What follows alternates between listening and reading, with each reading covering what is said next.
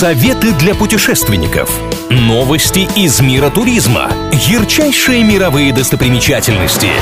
Клуб радиопутешественников на правильном радио. Привет всем желающим облететь мир! Сегодня мысленно отправимся в Италию.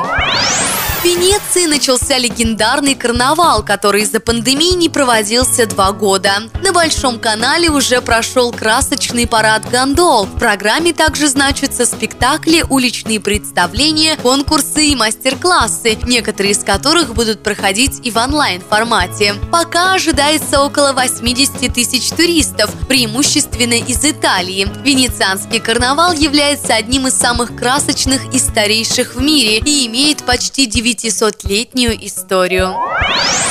Старинный мост вздохов выполнен в виде арки, переброшенной через Дворцовый канал. Он соединяет бывший королевский дворец, ныне музей, с залом суда. Архитектура моста отличается изяществом и романтичностью. Это популярное место для свиданий. Считается, когда пара целуется в этом месте, их любовь никогда не угаснет. Правда, повышенное внимание туристов к этой достопримечательности романтику подрывает.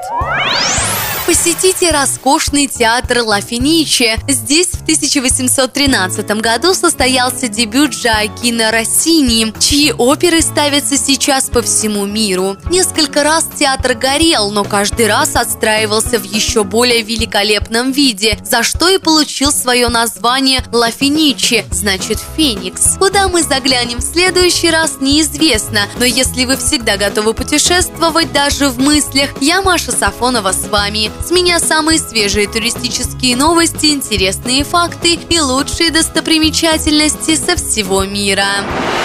Клуб радиопутешественников на правильном радио.